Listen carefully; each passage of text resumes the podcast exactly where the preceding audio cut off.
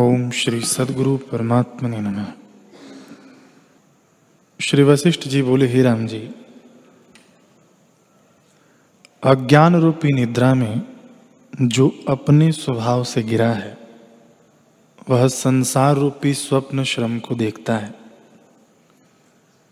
जब अज्ञान रूपी निद्रा का अभाव हो तब यह आत्मराज्य और निर्विकल्प मुदित आत्मपद को प्राप्त होता है।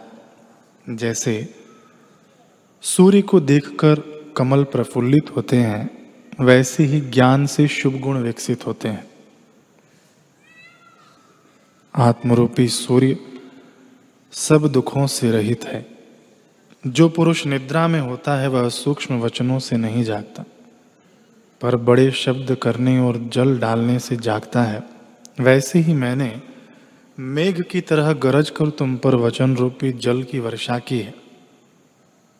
ज्ञान रूपी शीतलता सहित ये वचन है, उनसे अब तुम ज्ञान रूपी जागृत बोध को प्राप्त हुए। ऐसे ज्ञान रूपी सूर्य से जगत को भ्रम रूप देखोगे। हे राम जी, न तुमको जन्म है, न मृत्यु है, न कोई दुख है, न भ्रांति है। तुम सब संकल्पों से रहित आत्म पुरुष अपने आप में स्थित हो। तुम्हारी वृत्ति सम, शांत और सुषुप्त की भांति है।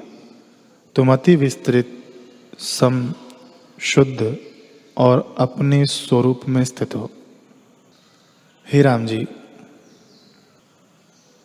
जितने जगत के पदार्थ हैं उनको हृदय से आभास मात्र जानो और बाहर जैसे आचार हो वैसे करो, अथवा उसका भी त्याग करो और निराभास होकर स्थित हो रहो। मैं चिदाकाश, नित्य, सर्वज्ञ और सबसे रहित हूं। ऐसा अभ्यास करके अपने को एकांत और निर्मल देखोगे।